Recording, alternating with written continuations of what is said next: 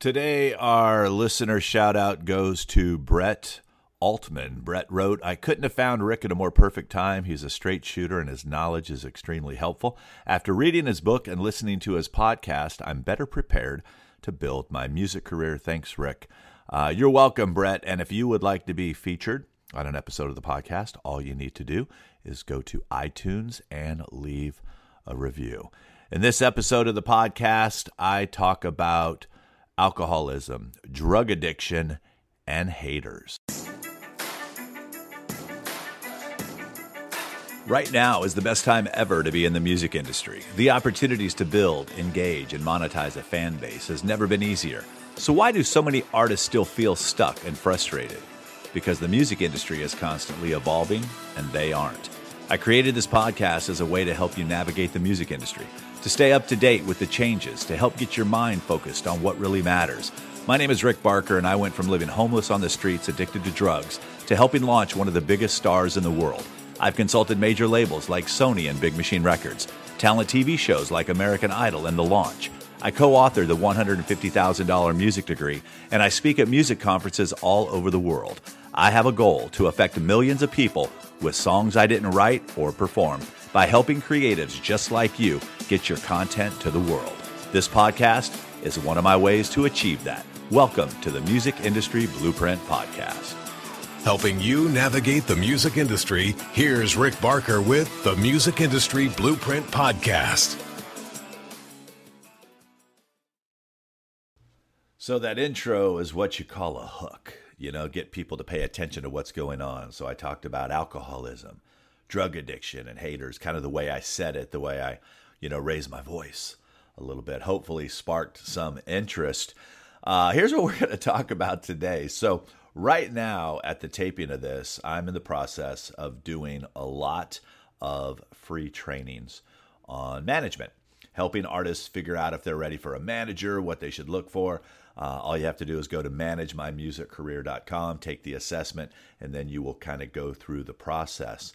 So I'm going to explain a little bit. We're going to get deeper into the marketing side of things. And when you bring in an audience that doesn't necessarily know who you are, and they make their judgments based on a video or an image, the wrong person can find that as a reason to just toss in the towel and quit. I use it as a way to teach. Let me explain.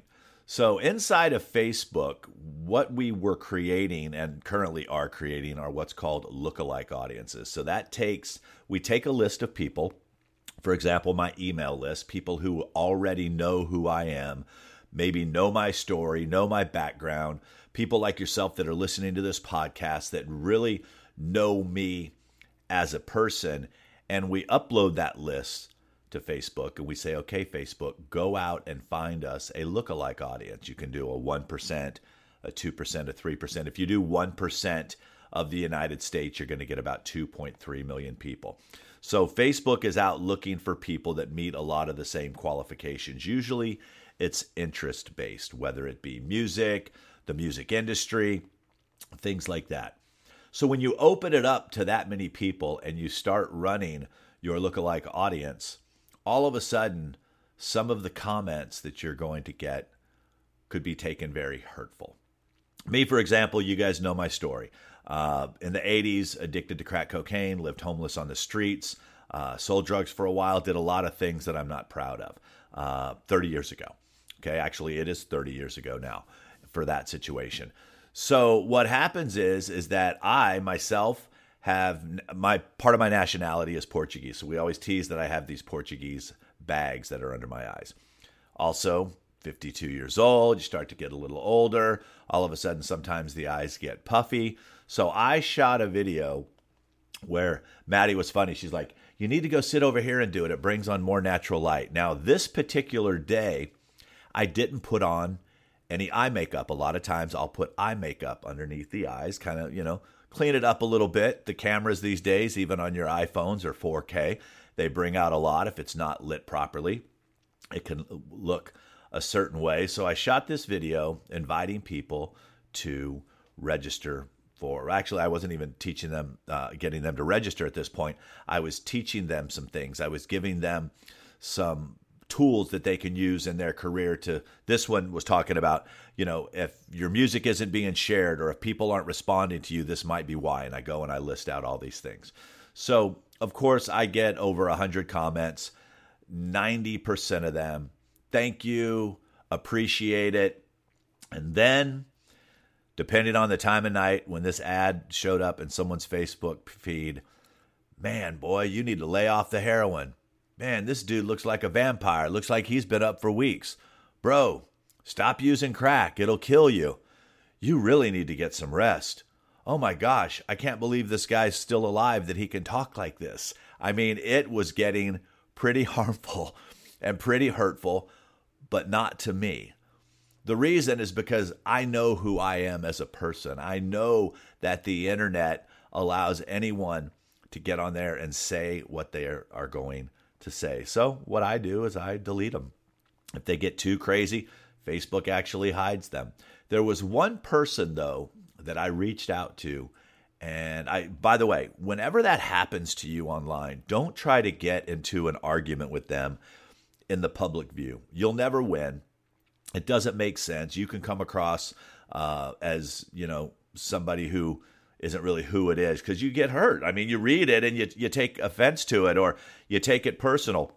I always like to take those conversations offline. So I reached out to this girl and I said, Listen, thank you so much for uh, your concerns and your comment. But just so you know, it wasn't heroin, it was cocaine. And I've been sober now over 27 years. So she responds back and she thanks me for reaching out and things like that. And she goes, Okay, I just saw it and I was worried. And I could tell that this young person had some addiction going on in her life, whether it was her or someone around her. And she was basically concerned. She was basically nervous. Some people are just being jerks. Some people, I could tell it was coming from a place of compassion. She wasn't trying to be hurtful.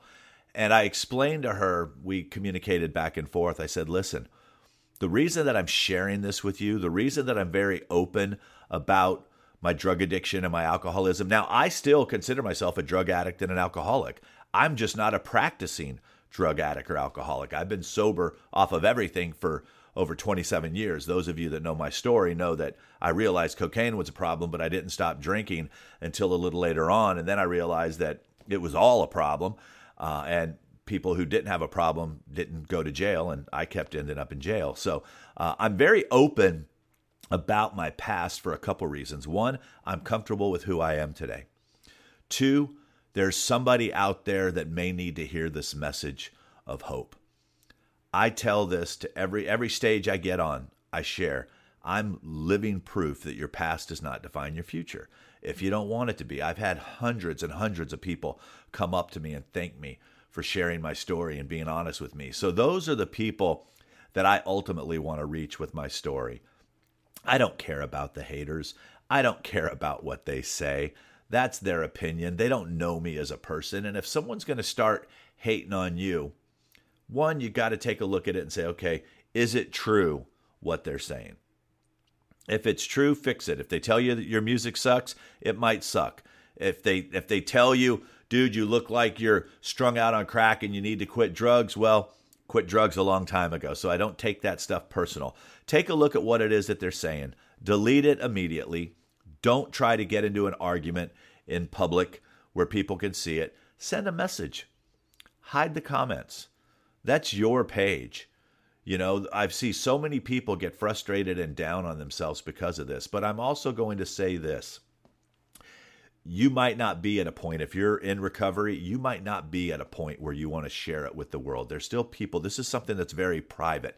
It's very private to me as well but i use it in a way for good okay? So you don't have to go out and tell everyone just because rick does. I had someone come up to me in one of my management sessions and say hey rick how personal do we need to get with our audience? I always say as personal as you feel comfortable getting because you can only be judged by what's out there, not by what's not out there, not by what you share. So don't listen to the haters. Spread your message the way you want to spread your message.